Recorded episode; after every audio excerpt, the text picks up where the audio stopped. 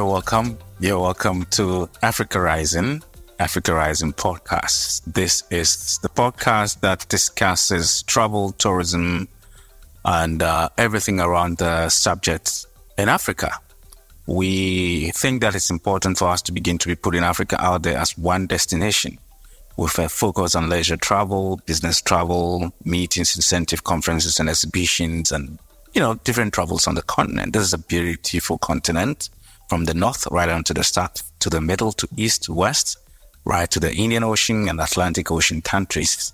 Africa is the place to visit. And we think that it's important to uh, shine our continent and the good things that are on this continent for people within the continent to travel to different places and people from outside to come and visit our continent.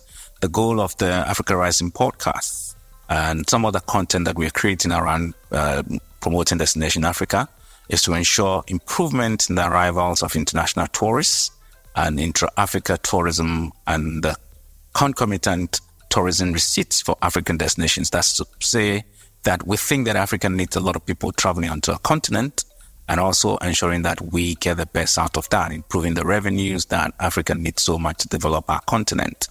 In um, the year that is set to be the the golden year of travel, 2019, there were 1.2 billion people who travel around the world. Africa had just a small share of that, 4.5% of the total uh, global travel uh, for that year. I mean, the following year was when COVID struck. So everybody thought that the numbers were bigger than that. Then COVID came in 2020 and uh, it took the numbers away. But in that year, um, there were about 52 million people who traveled into Africa. Other, other continents had larger shares. And so there's a need for us to look at how to properly uh, let the world know that this is the most beautiful continent, first of all. There's safety in Africa. There's a lot that they can experience when they come to Africa. And so we want to use Africa Rising as a way to project the continent and to promote the good things that we have. We have heritage, we have uh, wildlife, we have beaches, we have different things that are exciting for those who want to visit Africa to to uh, come and experience. My name is Francis Doku. And uh, this is the Africa Rising podcast. And we'll come to you every week. We'll record the people who understand what travel is, have conversations with them. We talk to travelers, tourists. We talk to people who uh, have knowledge about travel and have knowledge about, about, about tourism on the African continent. I will call this at the Pebble Studio in Accra. This is a, a, a podcast for the whole of Africa, promoting Africa as a destination. So we're going to talk about some of the things that are happening over the past few days and past few weeks on the continent and give some tips on travel around the continent, give some tips about aviation, about uh, some of the great things that are happening on the continent. I'll come back and talk about one very significant thing that happened this week in October, which is going to take effect from November. So we're back soon. And welcome to the Africa Rising podcast.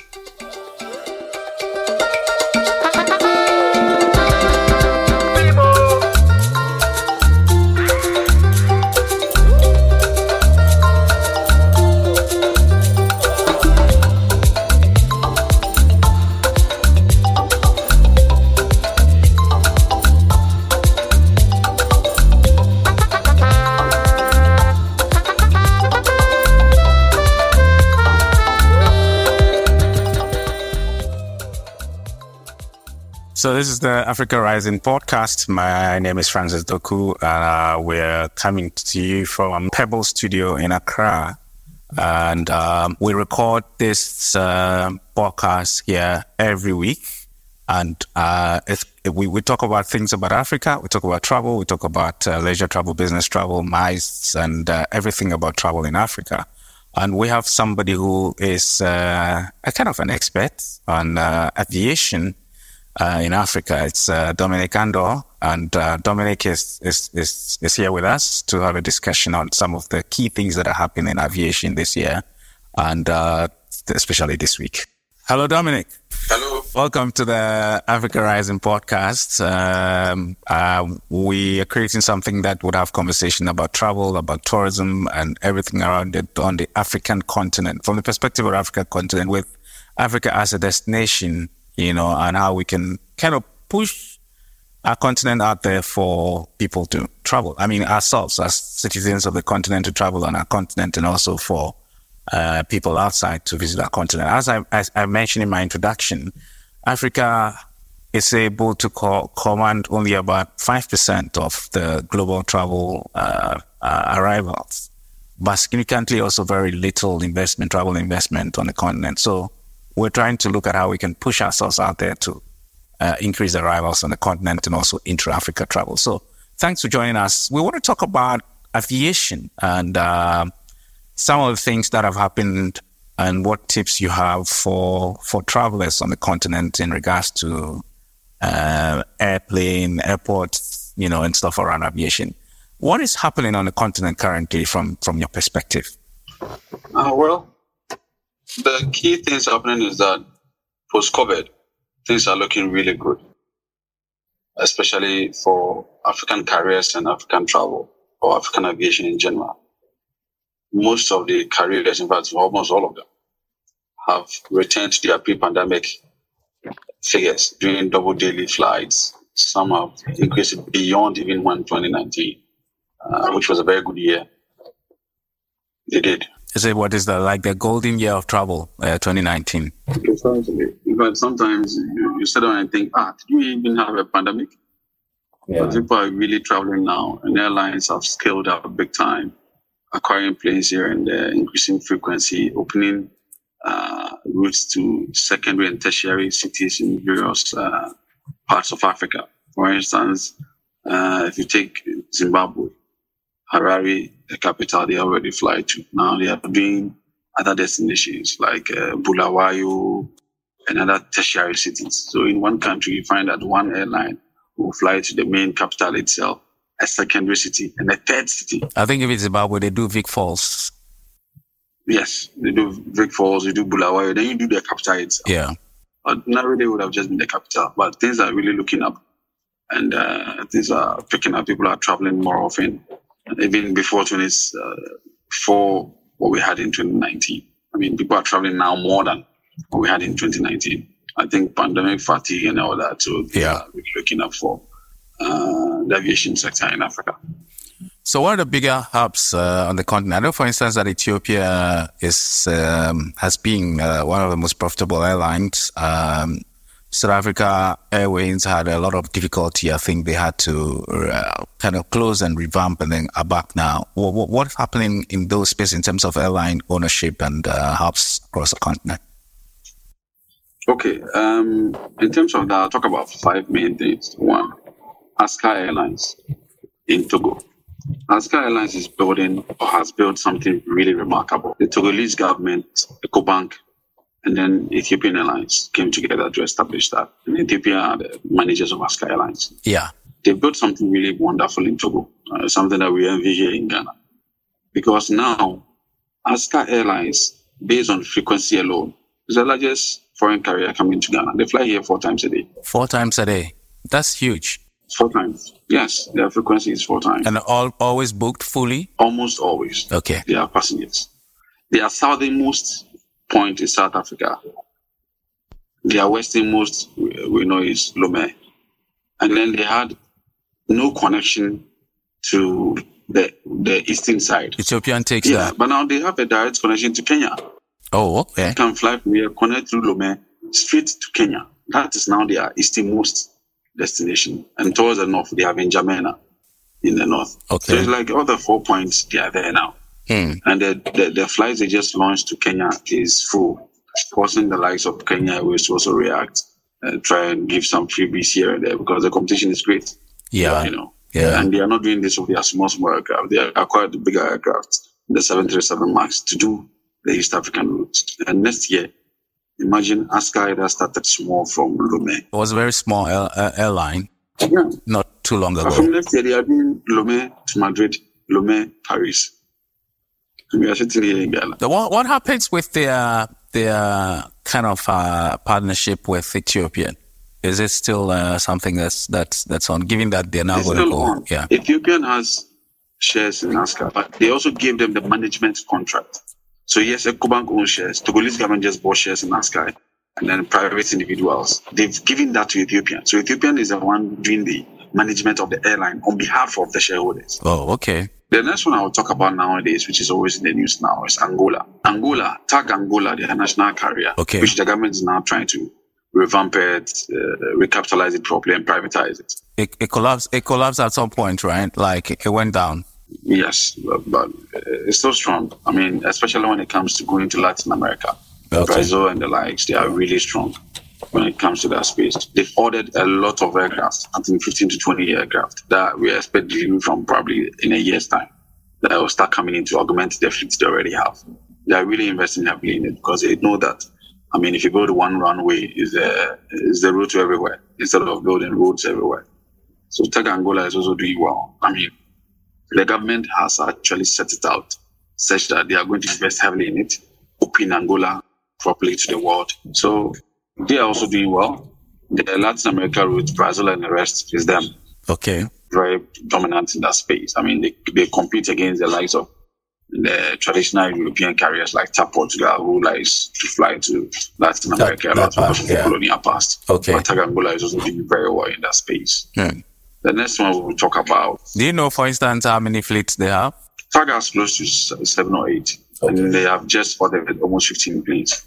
Oh wow. Just this week alone, almost about 15. That they expect To be delivered by next year. in in a year, yeah. Yeah. In a year will start coming in. Hmm. And they want to try and prop it up as much as possible. And then government will sell off about 49% or 50% of the airline to a private investor to Okay. also now manage it and make sure that Angola is also well connected to the global trade system. So currently, it's it's it's fully owned by the state, the Angola government. Yes. The next one market we'll talk about is Nigeria, their national carrier, etc. There are a lot of challenges, but we've noticed that the domestic players are now scaling up. United Nigeria Airlines, Air Peace, of course, Ibom Air. Ibom Air is, is has has launched a route to Accra. I think this week, right? They are coming to town. They are coming to uh, town. Tuesday. Okay, all right, coming week. They are doing daily flights. And guess what? Ibom Air is not owned by the government or. It's owned by a state government. The Akwa Ibom government, state government owns the airline. Oh, okay. and it operates out of Akwa Ibom, that particular state. They own the airline. Hmm. So it's going to be a very tough competition for the likes of us, Africa World Airlines, because it's not just Ibom Air that has been granted the permission to come. United Nigeria Airlines. Dominic, there seem to be some, uh, I don't know, whatever plagues Nigerian airlines. They start very well, and then you know, along the line, something terrible happens, and then they, they their service begins to decline. Then before you realize they're gone. It happened to a few of the airlines. In fact, people even have a lot of issues with peace, uh, peace, uh, you know, for instance, you know, so it's kind of typical, isn't it? Yes, but with uh, the Ibom Air and United, they've taken their time. Ibom Air, for instance, is very dominant in secondary and tertiary routes in Nigeria. Fly from Akwa Ibom, fly to Port Harcourt, fly to Uyo. So was to so was Arik. Arik, wa- Arik had their bases within that side. Yeah, Arik, for instance, was very strong in, in, in that space for a, for a while, and then suddenly, you know, things began to happen, and it, it kind of went off. I'm just saying, yeah, maybe. Oh, it's true. Arik Yeah. had its own issues, you know.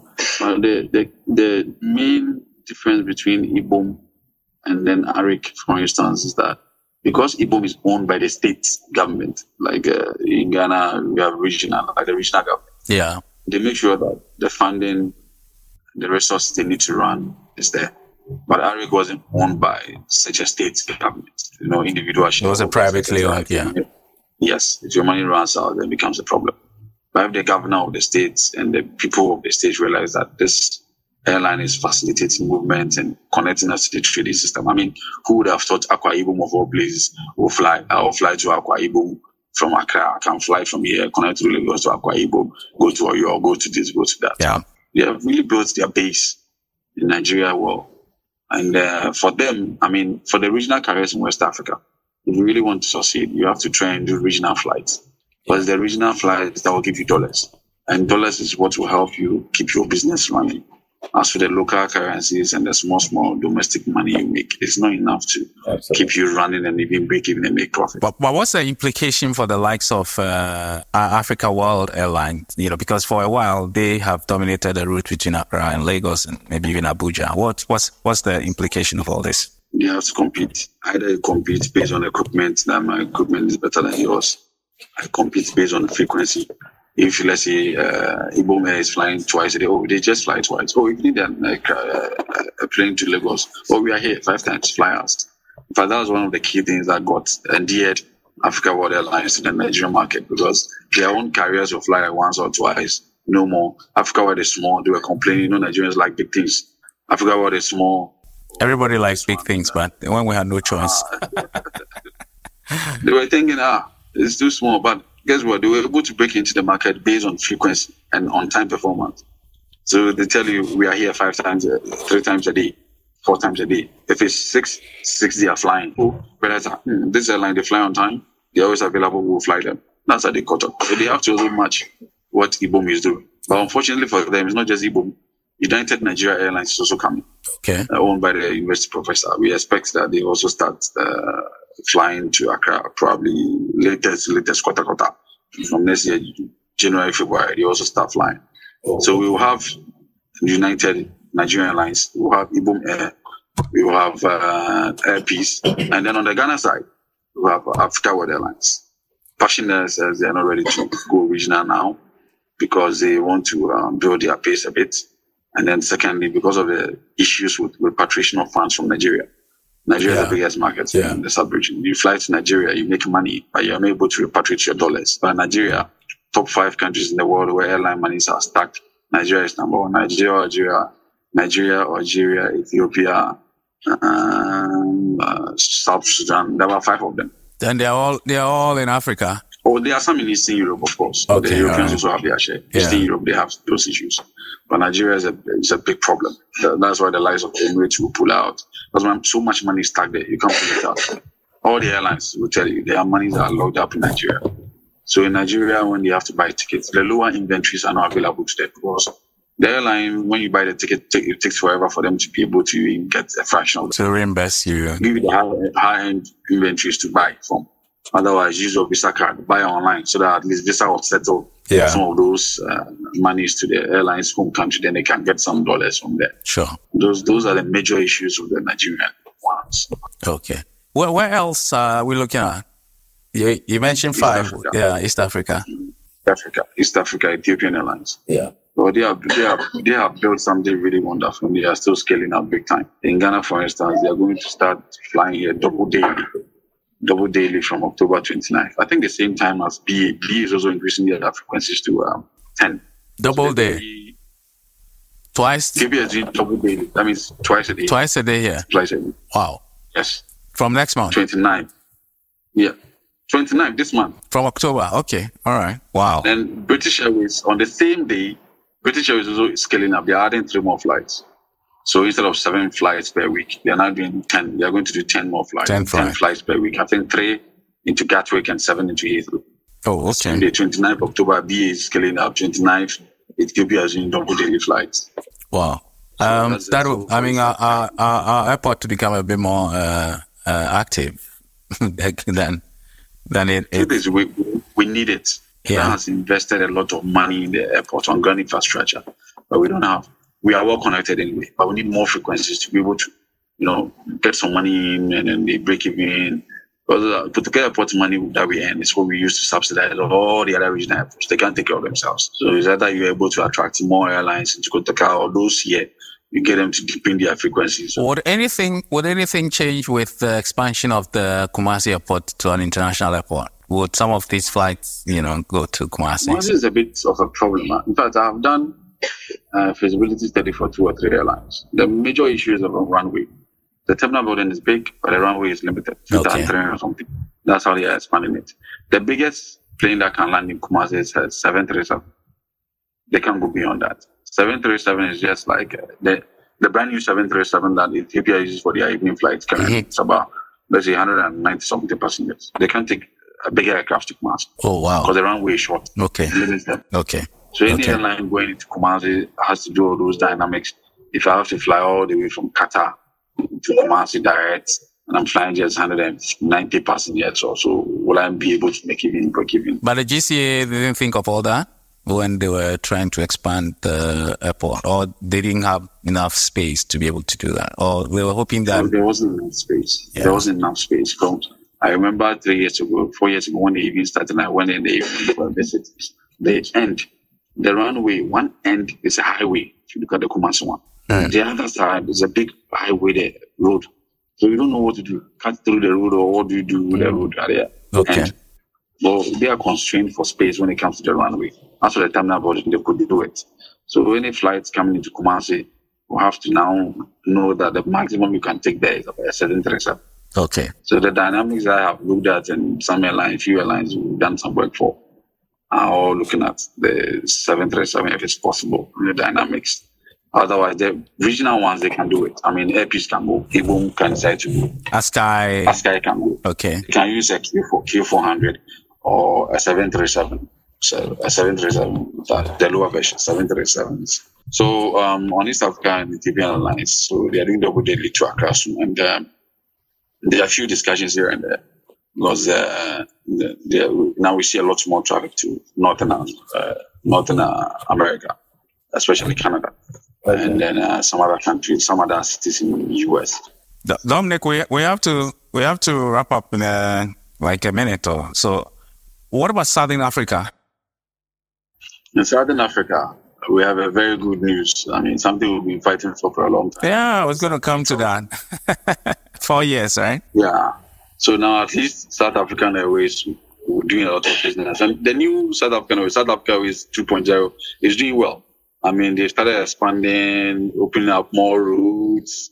So we expect that now South African Airways will even do a lot more. Are they going to go back to the to the Washington route? Do you think?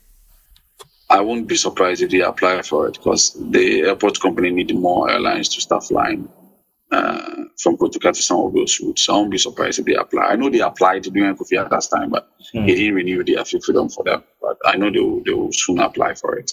Oh, okay, okay. But but having come back, um, how are they how are they doing now? You know, uh, since they they came Oh, back, I think about a year and a half. or So the major issue was with the visa issue because the visa issue was really killing the airline. The airline was expanding, doing well. Accra has always been a very special child to South African Airways, but the visa issues and those things were the main stumbling block. But now that that's out of the way, we expect that they will do a lot more. I mean, of course, if you talk about the economies on the continent, the bigger ones, South Africa, South Africa, uh, Nigeria, West Africa, Egypt, you know, before we talk Morocco and all that, uh, yeah. Yeah. So those are the bigger ones. So, So, so maybe we should just touch on the on the visa issue a bit before you go. You know, um, as mentioned, it's been it's been hanging for a while. Um, we we understood that Ghana was pushing for 180 days, and South Africa insisted on 90 days. Why were we asking for 180 days? To I mean, to, to I begin with. What are you going to do in some of this country for half a year?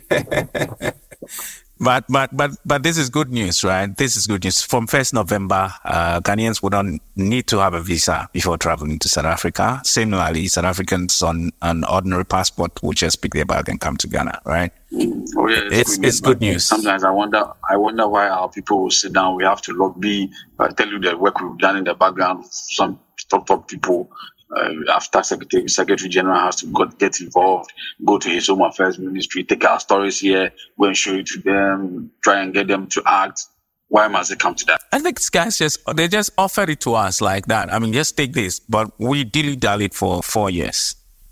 Yes, uh, people. I don't know why sometimes we waste so much time on some of these things. I mean, But what's the implication? I mean, on a bigger scale of, you know, in, in, intra Africa travel, I, I think one of the biggest issues that uh, has hampered travel on the continent is visas to different countries. But this like a big start to a lot that could happen, right? It's true. In fact, um, I was planning some trip with some guys, and we are talking about Southern Africa. And so from Namibia, we do South Africa. There's South Africa visa issues, we should ignore them.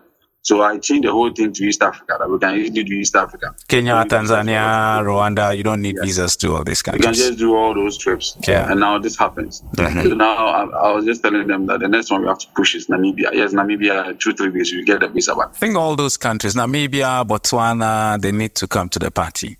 Yeah.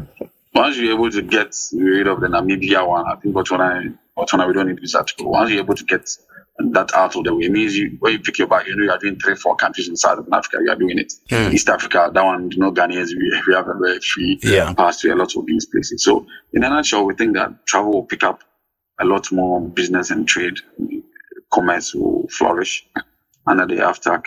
And then most importantly, we will see a lot more trading among ourselves.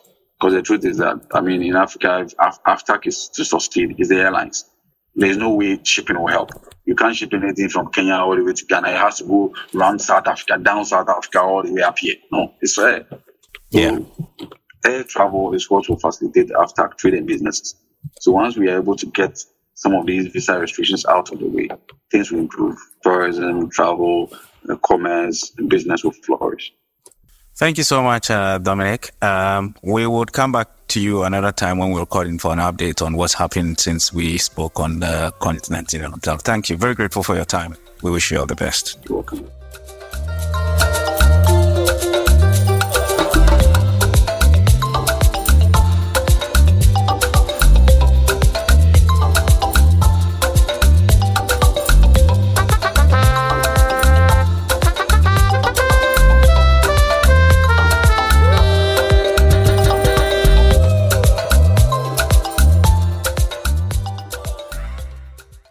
Yeah, I'm here with uh, Abdul Hassan Munkaila, who is the producer of this podcast. Munkaila, uh, welcome. Thank you so much, Francis. We set out to do something very, uh, very big for the continent. Absolutely. Yeah, as I mentioned, Not just big, unique. unique.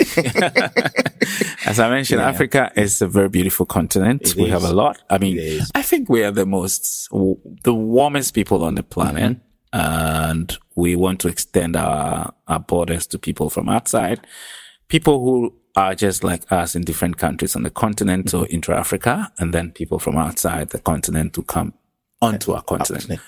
Um, unfortunately, we are the least country when it, uh, continent, when it comes to uh, travel.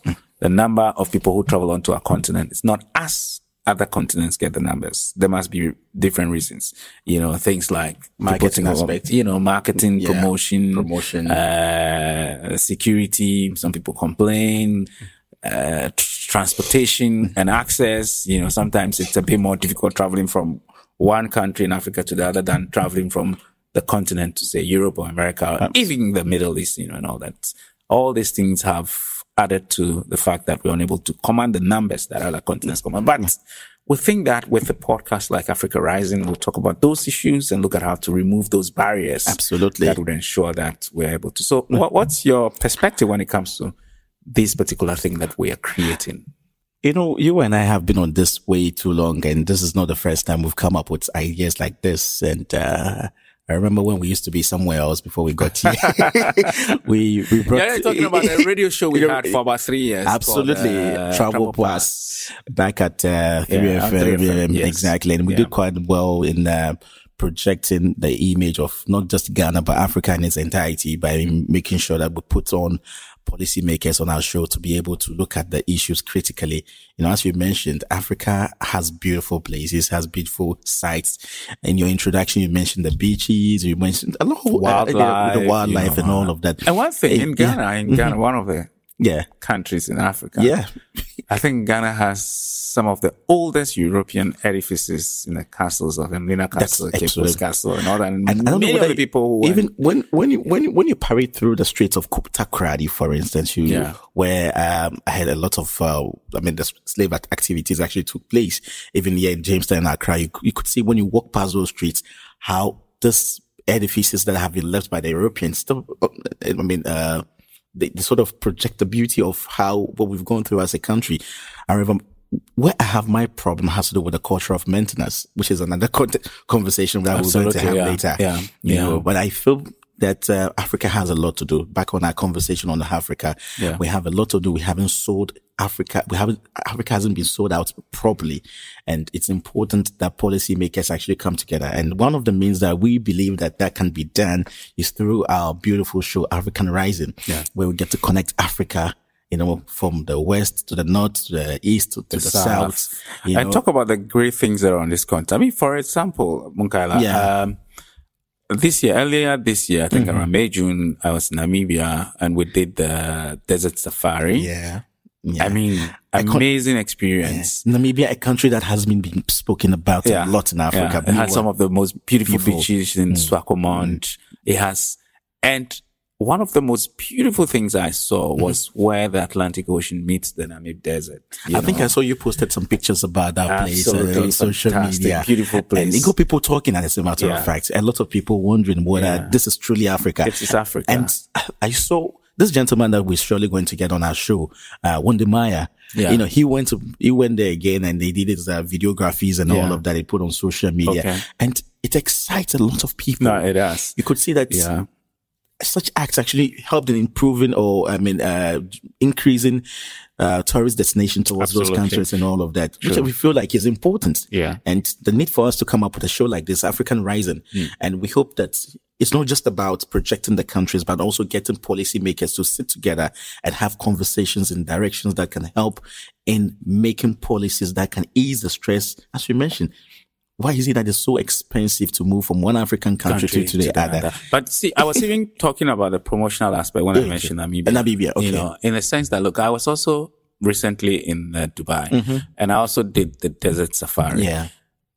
I tell you, the Namibian experience is is way better. But the Dubai one has been promoted. You know, I mean, everybody knows that you go to Dubai to do, but many people do not know about Namibia. that big thing in Namibia. It's because basically there's a deliberate attempt by the those in Dubai to make sure that yeah, they so the point out. is that we So, haven't properly yeah, sold, the good things we have on the Then I agree with you, continent. know, the absolutely. promotion Yeah. has not been as much as I mean. Look, if I look on my Facebook feed, Yeah. I think every time I go on Facebook, I see a promotion of Dubai. Mm-hmm.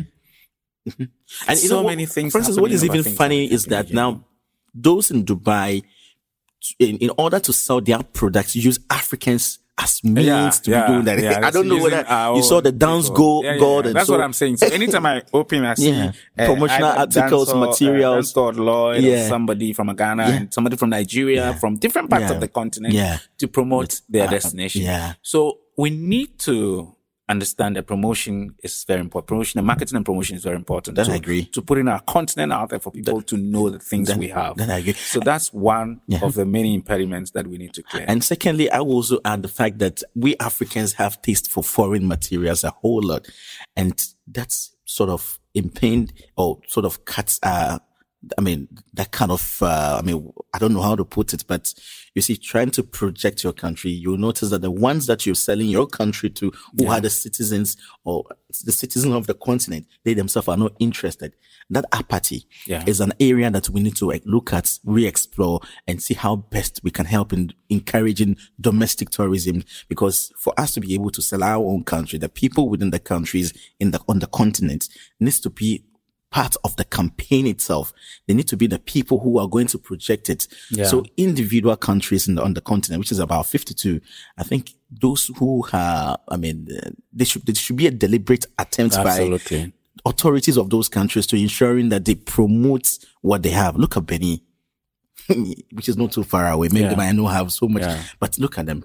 Uh, look at uh, Namibia, which you have been to. Yeah. Look at recently Botswana, Bo- Botswana, for Botswana, example. yeah. I was in Botswana last year. It's a Yeah. very beautiful place. I mean, Botswana has some of the, I mean, perhaps the big, the biggest number of wildlife in, in any part of, of, of the continent. continent. You know, because you go to the Okavango region Yeah. and they have everything. Yeah. Like from, uh, wetland, Mm-hmm. you know, uh, uh, animals Yeah. and other wildlife like crocodiles and things in the waterlogged area to the you know the big one, the big five, Yeah. like the buffalo, like uh, lion. No, to- I mean, You Francis all has told all. you know, they have all of that Yeah. in Botswana. Yeah. and it's a very beautiful, Beautiful. country. Yeah.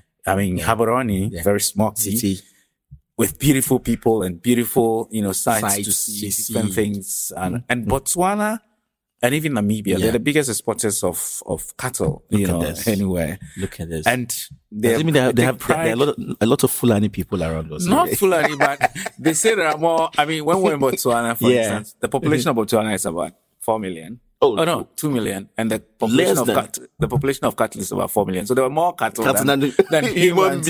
Similar thing also in Namibia. Namibia is the smallest country in terms of Yeah. numbers, population per capita, but the size of the country is huge. Huge. You know, and there's so many things you can see Yeah. when traveling across that that those those places. So. Uh, we need also, like you said, Yeah. as a people to promote our own continent. We need to take pride in, In what we have, and look at how we can promote it. Until you learn And to then- appreciate what you have, you don't expect But outside it's it. also important to note that sometimes the impediments are uh, travel, logistics. True. I mean, so for instance, it's easier Yeah. to travel f- to Dubai, mm-hmm. pick a plane and go to Dubai, Dubai. than to travel to uh, South Namibia, for, for mm-hmm. Mm-hmm. instance. You know, and I think all those things need to be looked at by the powers that be. Then I- How easy do we travel on our continent when it comes to, you know, airline you know, and all that? Where if I pick my bag Yeah. and I say I'm going to say maybe DR Congo, Yeah.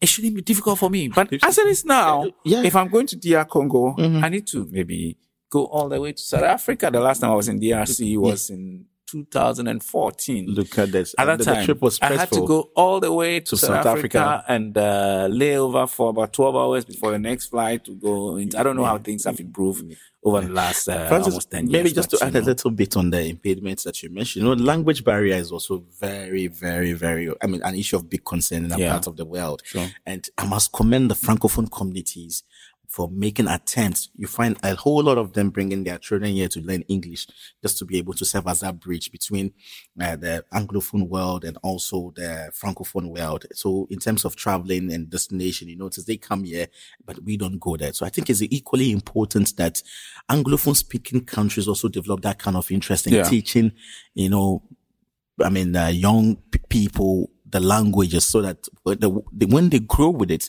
that can serve as barrier. Let, us say, for instance, I'm a tour guide. Uh, in, in, in, uh, in DR Congo and there's a group coming all the way from Ghana. There's a group coming all the way from Nigeria. There's a group coming all the way from maybe even the, no, the northern side of Africa, Morocco, because this, this language by bridge that we can have among ourselves. I think it's easier to also help in promoting um, countries and tourism in those respective countries that we have. That's my opinion. No, I think it- it's it's it's true. It's a fair fair point. Yeah. I mean, yeah, it's not as if we haven't tried out, is it? Uh, because French is part of the curricula in Yeah. English speaking countries Then in Africa, as much as I know. Yeah. But for whatever reason, the seriousness uh, it looks like yeah, there's no seriousness, Seriousness attached. attached to you know. it. People go to school, Yeah. they learn it, perhaps because they don't practice it. So by the next semester or term, they've forgotten Or if possible, it. we can have what we call a lingua franca basically in the entire Africa. I don't know what, whether the World Tourism Organization, the UN, the WTO will find an interest in that area and sort of see governments through the African Union and they can sit down and look at Africa in itself. Maybe let's have a language, a common language that cuts across all African countries. You know, just like the United States of uh, America. You know that when you're moving from the states to the other, you don't have to struggle too much because there's a language in there. When you look at Europe, Europe, But that's that's that's that's ideal and that's long. it's a long-term project. I think yeah, Europe is a perfect example of, of a continent that has different languages. I agree with you. Um, Fran- France. Yes, speaks French, French. You're in Germany, they German. speak German. Yeah, You're in Luxembourg, it's- Luxembourg, they speak French, German. Okay. And another language. In Switzerland, they speak French. Yes. German, English, German, you know, English. Italians speak it, Italian. you know, Or Italiano. Italian. You know, you're in the Netherlands, they speak uh, Deutsch. Yes. You know, but, But there are no barriers. 2019, I traveled across Yeah. 10 European countries. And and when you get to the to the barrier, Yes. the border between one country and the other, there's nothing. They don't even stop you. Look at this. I mean, two days ago, I was speaking to somebody who came from Nigeria. Mm-hmm. They came for a sports exchange with uh, Tesano Sports Yeah. Mm-hmm. Club. They have a, a sports club in Ikeja, Yeah. right, Lagos. So they came in to have. He said, "Look, they left on Friday. They left uh, Lagos on Friday by- Lagos. By, by bus. Yeah. they had like three or four buses, Buses. on the road. There were about almost a hundred of them or so. it took them more than 24 hours to Yeah, arrive in Accra. just a trip that they can just take three to- yeah, hours or four yeah. hours or maybe Maximum maximum, 10 five hours. hours. Ten, okay. It I took mean, them you know, so long because of the borders. You From the understand? Seme, The border uh, to, to, uh, the. They spend time, and I'm saying that And this is same Africa. same Africa, West Africa, E- ECOWAS, ECOWAS as a You know, it's not like it's not like a different region, like a SADC or something. Yeah. This is ECOWAS. ECOWAS, Which is supposed to be started easy. before the EEC, Yes. which eventually became the Yeah, European Union. Union. Yeah. And I'm saying that compared to the experience I had in Europe, Yeah. you did get to the border. Yeah. There's, you, they don't even It's a stop free you. flow. Just, you don't know when you're in the In the next country. Well, it's only sign that shows that okay, now you are in Belgium. Bienvenido. From- you know what I mean? so, and language hasn't been a barrier to them. No, not at all. Language has not been a barrier. So, as much as we should encourage ourselves to speak other languages, I think authorities need to come to understand that language. Uh, there's there's there's there's some level of uh, beauty in diversity. That's true. You know, I speak That's a different true. language, you speak a different, Yeah. but we understand ourselves in a way. That's true. But we have to push ourselves to learn French. That's true. But have, having said that, Yeah. I think the leaders of the continent need to understand that language must not be a barrier to travel. Not at all. I mean, when you are in any part of the world, you may not understand the local language, but you can carry yourself around. You That's can, true. you have a way of booking your trains. trips. You know, going to, I was in Spain.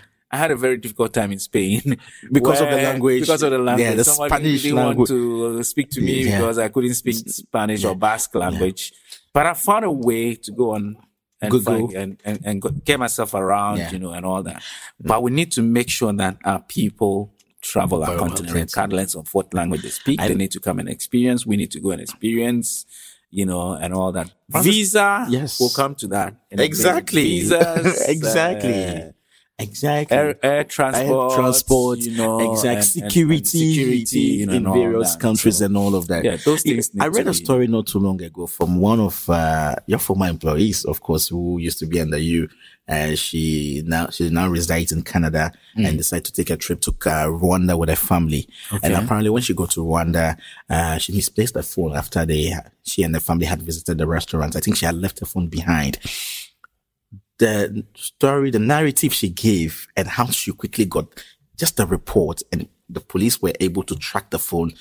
So the, where the one who actually had kept the phone for her. Yeah. And in the next few minutes, her phone was brought back to her. Mm. You see, those acts tend to give tourism confidence, tourist confidence in whatever, I mean, in Rwanda, yeah. especially environment like Rwanda. And that will make a lot of people, attract a lot of people to come. So just to talk about the security, security, arch- yeah, architecture. yeah. the confidence that if I'm in that country, Exactly. I wouldn't lose my things. I wouldn't be stabbed in the back. I you would agree with know, me that yeah. today, as we are trying to promote Africa through the African Rising Show, for instance, there are certain countries that when we mention in Africa, nobody wants to go there. Yeah, Our very own Nigeria. Yeah. There are question marks about Nigeria and Nigerians and how they act on security and all of that. Countries like, uh, I'm sure you mentioned some Burundi, for instance. I hear, regardless of what is happening in Burundi, the country's still beautiful. They've got things to they can sell out. Yeah. Is it Somalia? I saw no.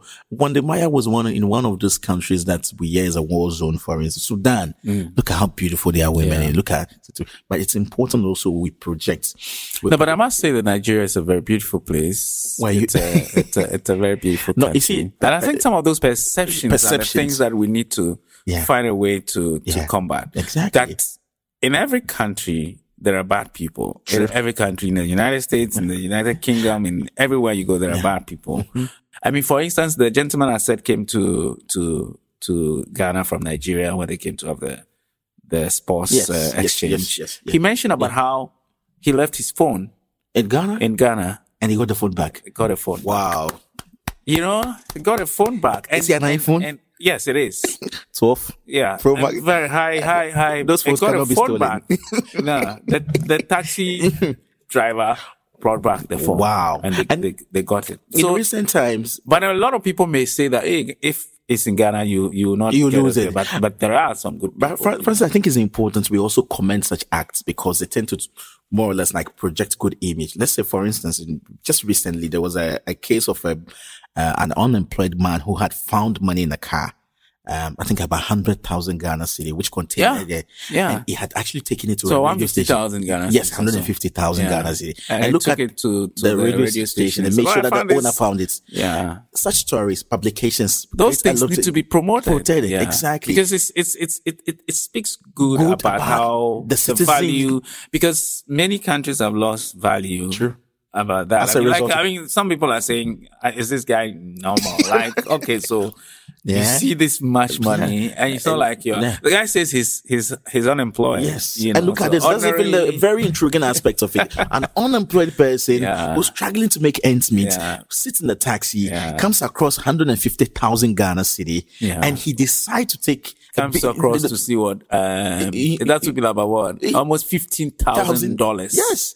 And takes it back to the Yeah. owner and say, no, I found an ID card. So I believe I can trace whoever this money belongs to. I think that's to. very commendable and Extremely. I mean, again, Hey. coming back to tourism, those Yeah. things help to promote, promote the fact Yeah. that look, you could be in a country, Yes. you may lose something, and, and you get it back. Absolutely. and it's important that we promote the little good things Things that, that happen, happen in African Africa. countries. I mean, and kind of downplay a bit some of the things that may, because every country has its own, you know, uh, difficulties. There are bad Difficulties. people in every country, Yeah. but there are a lot of good people. In Maybe one last thing I might also add on the aspect of bad people. You know, there can be bad people in communities. Yeah. However, the commitment of authorities is all equally important, important. in ensuring that they pursue whatever matter that can before them Yeah. to its uh its last what do you call it uh I don't know how to put it but uh, you see so when I have an, a situation where I, I lose my phone, like the lady who lost the phone in Rwanda, the police do not just take a report and sit down without acting. Yeah. They make sure they pursue the matter to the, its very finality. And that's why they were able to get the phone and give it back to the lady. Yeah. Now, when she goes back to whichever country she comes from, trust me, she's going to mention and she's going to promote. Going to and promote, yeah. promotional, the promotion aspect we're talking about, it starts from the word of mouth. Then eventually it goes on social media. And Yeah. you would agree with me that social media is now a powerful tool to promoting tourist destinations like, you know, countries that do go. Look at what Wode Maya, I just want to use him as an example because I we commend him Yeah. uh, as an African rising team on the good work he also has been doing on his side, on his side to promoting Africa countries. Absolutely. You see, look at what he's done in uh, Rwanda. I think I saw a video of him taking a trip to Germany and people were referring to, to there was a, there's a, there's a lady I saw who said she actually came to Africa for the very first time because of what she saw. Yeah. And But I it's think I think the the young people who have taken travel uh, more seriously. promotion as a way of life for them, lifestyle. They're doing a lot in promoting the continent. I mean, I was in when I was in Namibia, I met a few young people, Yeah. about four of them from Nigeria.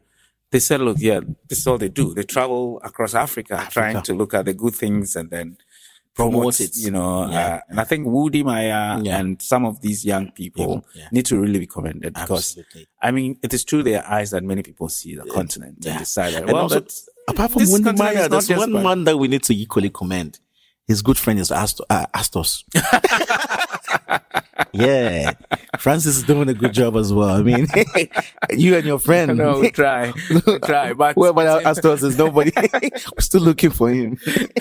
no, so but this is good, and I think that uh, we'll continue to look at how to to encourage these young people who promote the continent and see how they can, you know, bring back the love that we need for ourselves as people on the continent and people out there.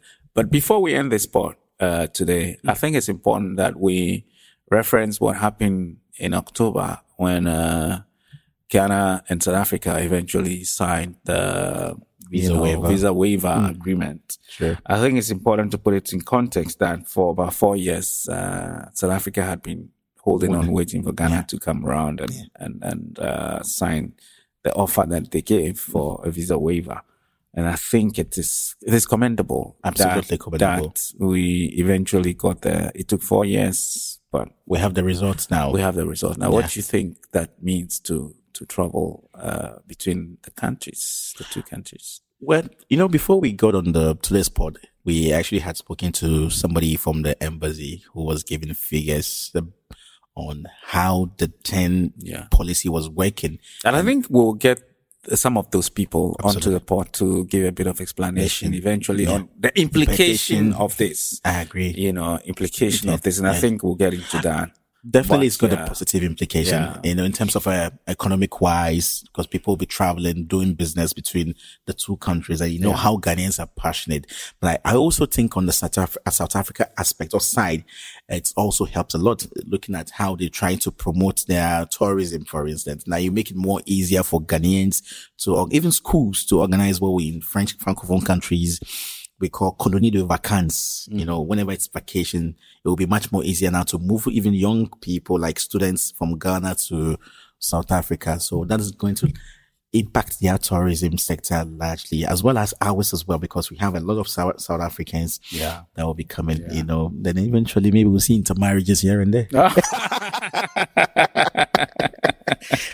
I don't think the people who signed the document had that in mind. No, but I think it should have ease of access between the two countries. Yes. You know, I mean, because you know, we referenced also earlier how uh, visa regimes prevent you know Intertrade, inter, tra- intra-Africa yeah, intra- travel. travel, you know, yeah. because.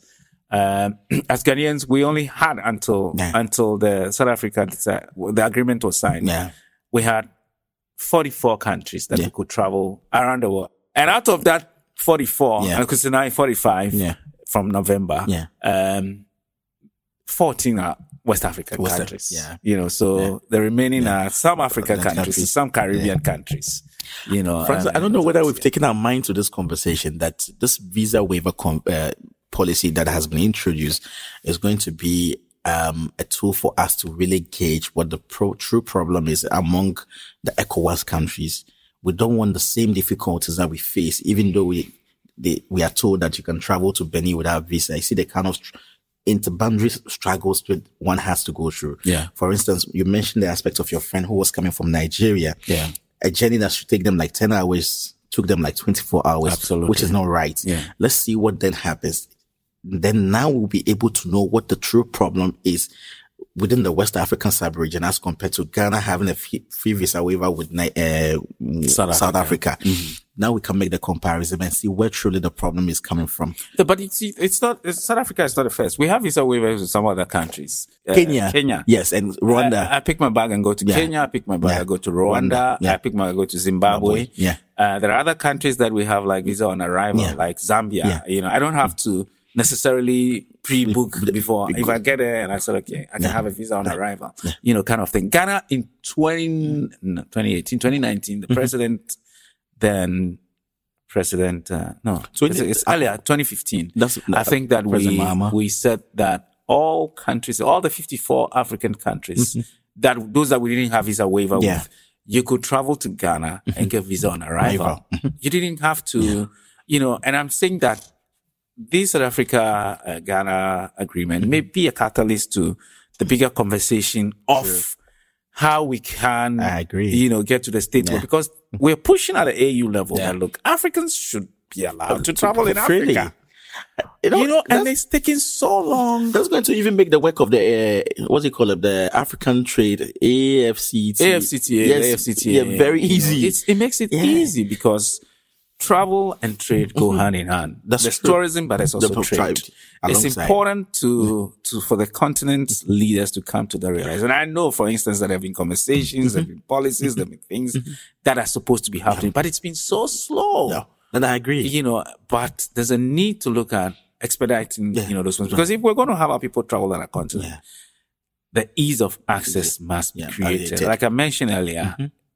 In Europe, Yeah. it's not difficult traveling from one country. So long as you have The docu- the, right- the, the the right- docu- I mean, if I have a. Schengen visa, you go everywhere. and, but if I am a citizen of Europe, Yeah. I mean, like a French Yeah, citizen, yeah. I don't have to struggle to travel to France, to Italy, to Switzerland, to, mm-hmm.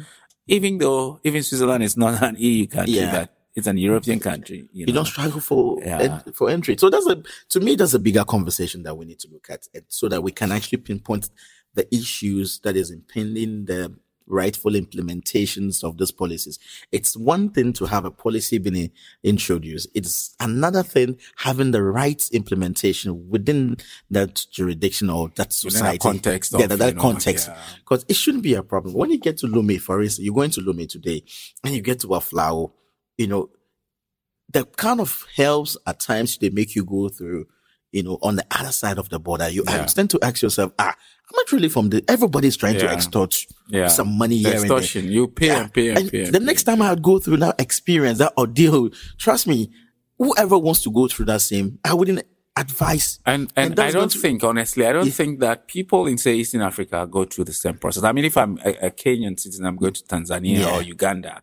They don't go through that. The hell. as much as we do here. And I, I, I keep saying that ECOWAS had been a forerunner to regional you know, Integration. integration. Yeah. Then ahead of the likes of SADC, ahead of the mm-hmm. likes of the Eastern Bloc, even Maghreb, you know, Maghreb, and all yeah. that. But we haven't properly been able to implement it in Yeah. a manner that Yeah. our citizens would, you know, be, would travel, like they say, move, free movement of movement, goods and services, services, and exactly. people. We have not been able to do that. So there's a need to ensure Yeah. that we encourage our leaders to lead us in that, you know, Scope. Uh, scope Yeah. And in all the regions and across, you know, the continent. one final thing that I would like to touch on with your permission. Yeah, yeah, yeah, sure. You see, would be able to attain some of these things when we properly enumerate the people who actually take the front, I mean, the front lead in all of this. Let's pay them well.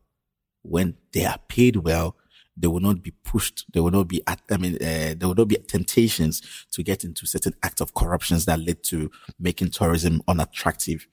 You know, cause everybody wants some no fuel Yeah.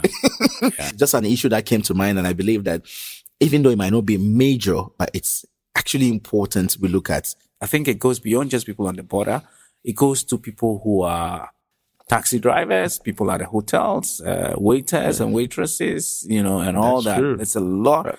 I believe as we go on with this conversation that we'll talk about, bring experts to have a bit of exposition and, you know, open things up a bit for us to properly understand. But this is the maiden part. And I think that we have set a tone for what will happen on Africa Rising. As I mentioned, this podcast would put Africa out there, put Africa first, look at how we can market this continent as a destination and push ourselves and show the world the good things that we have. There may be some little negative things on the continent, but the positive things are more. And we encourage people to come onto our continent and experience it. So thank you for coming in today and, uh, we'll continue to come every day with uh, Africa Rising podcast.